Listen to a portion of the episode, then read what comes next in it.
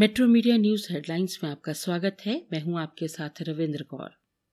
Supreme court ने केंद्रीय मंत्री अजय मिश्रा के पुत्र आशीष मिश्रा को लखीमपुर खीरी मामले में जमानत देने के इलाहाबाद हाई कोर्ट के आदेश को निरस्त कर दिया। अदालत ने मिश्रा को 1 सप्ताह के अंदर समर्पण करने का आदेश दिया। मुख्य न्यायाधीश एनवी रमन्ना की पीठ ने मामले को हाई कोर्ट वापस भेज दिया। कोर्ट ने कहा कि जमानत अर्जी में हाई कोर्ट ने अप्रासंगिक बातों पर विचार किया और पीड़ितों को सुनवाई का अधिकार नहीं दिया। पीठ ने कहा कि पीड़ितों को जमानत की सुनवाई सहित सभी कार्यवाहियों में भाग लेने का अधिकार है। रूस यूक्रेन के बीच जंग का आज 54वां दिन है। इन दिनों में रूस ने यूक्रेन के लगभग हर शहर पर हमला किया। पश्चिमी यूक्रेन के लवीव शहर में सोमवार तड़के मिसाइल हमले के कारण कई विस्फोट हुए। खार्किव काउंसिल ने कहा कि रूस ने शहर के आवासीय इलाकों पर भारी गोलाबारी की है। इनमें 6 लोगों की मौत हुई और 24 घायल हुए हैं। इस बीच राष्ट्रपति व्लादिमीर ज़ेलेंस्की ने रणनीतिक रूप से महत्वपूर्ण मैरियोपोल शहर में आखिरी दम तक लड़ने का संकल्प जताया है। रूसी सेना ने इस बंदरगाह शहर के एक विशाल इस्पात संयंत्र को नष्ट कर दिया है। इधर रूस के राष्ट्रपति व्लादिमीर पुतिन ने कहा है कि रूस के खिलाफ पश्चिमी देशों के लगाए गए प्रतिबंध नाकाम साबित हुए हैं। पुतिन ने कहा कि पश्चिमी देशों को उम्मीद थी कि हमारी वित्तीय आर्थिक स्थिति तबाह हो जाएगी, लेकिन आर्थिक हमले की रणनीति विफल हो गई है। पुतिन ने कहा है कि रूबल मजबूत हुआ है।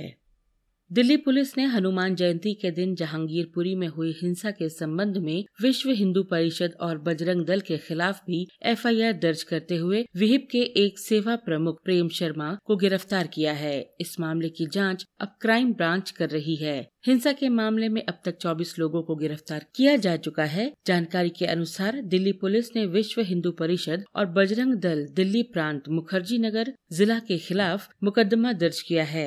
बताया जा रहा है कि इनके पास जहांगीरपुरी में शोभा यात्रा निकालने के लिए कोई परमिशन नहीं थी, जिसके चलते पुलिस ने इस मामले में कार्रवाई करते हुए विश्व हिंदू परिषद के जिला सेवक प्रमुख प्रेम शर्मा को गिरफ्तार कर लिया है। जम्मू कश्मीर में आतंकी हमले रुकने का नाम नहीं ले रहे। सोमवार को जम्मू कश्मीर के पुलवामा जिले में आतंकवादियों ने गोली मारकर रेलवे प्रोटेक्शन फोर्स के एक जवान को मौत के घाट उतार दिया, जबकि दूसरे जवान को अस्पताल में भर्ती करवाया गया है। जानकारी के मुताबिक आतंकवादियों ने हेड कांस्टेबल सुरेंद्र सिंह और असिस्टेंट सब इंस्पेक्टर देवराज को काकापोरा इलाके में उस वक्त गोली मारी जब वो एक चाय की दुकान पर चाय पी रहे थे। दोनों को गंभीर हालत में अस्पताल ले जाया गया, जहाँ सुरेंद्र सिंह को डॉक्टरों ने मृत घोषित कर दिया। हमले के तत्काल बाद पूरे इलाके को घेरकर सुरक्षा बलों ने व्यापक पैमाने पर तलाशी अभियान चलाया, हालांकि आतंकवादियों का सुराग नहीं लग सका है। थोक कीमतों पर आधारित मुद्रास्फीति यानी थोक महंगाई मार्च में 4 महीने के उच्च स्तर 14.55% पर पहुंच गई। ये बढ़ोतरी मुख्य रूप से कच्चे तेल और जिंसों की कीमतों में तेजी के चलते हुई, जबकि इस दौरान सब्जियों की मुद्रास्फीति में कमी आई। सोमवार को जारी आधिकारिक आंकड़ों के मुताबिक अप्रैल 2021 से लेकर लगातार 12वें महीने में थोक महंगाई 2 अंक में बनी हुई है। इससे पहले नवंबर 2021 में थोक महंगाई 14.87% थी, जबकि मार्च 2021 में ये 7.89% थी।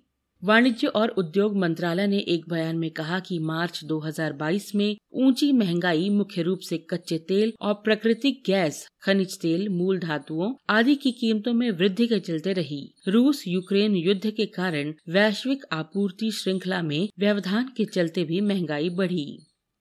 भारत में बीते 24 घंटे में कोरोना के 2183 मामले सामने आए, जो बीते दिन की तुलना में लगभग 2 गुना हो गए हैं। मेट्रो मीडिया आपसे अनुरोध करता है कि कोरोना अनुरूप व्यवहार का पालन करते रहें। कृपया मास्क पहनें, भीड़ भाड़ वाली जगहों पर जाने से बचें और उचित दूरी का पालन करें।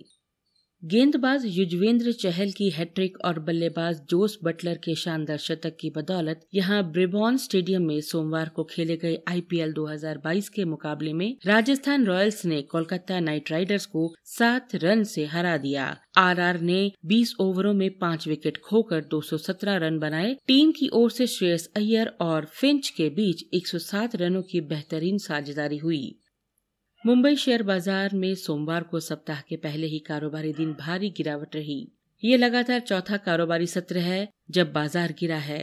दिन भर के कारोबार के बाद 30 शेयरों पर आधारित बीएसई सेंसेक्स करीब 2.01% नीचे आकर 57,166.74 अंक पर बंद हुआ।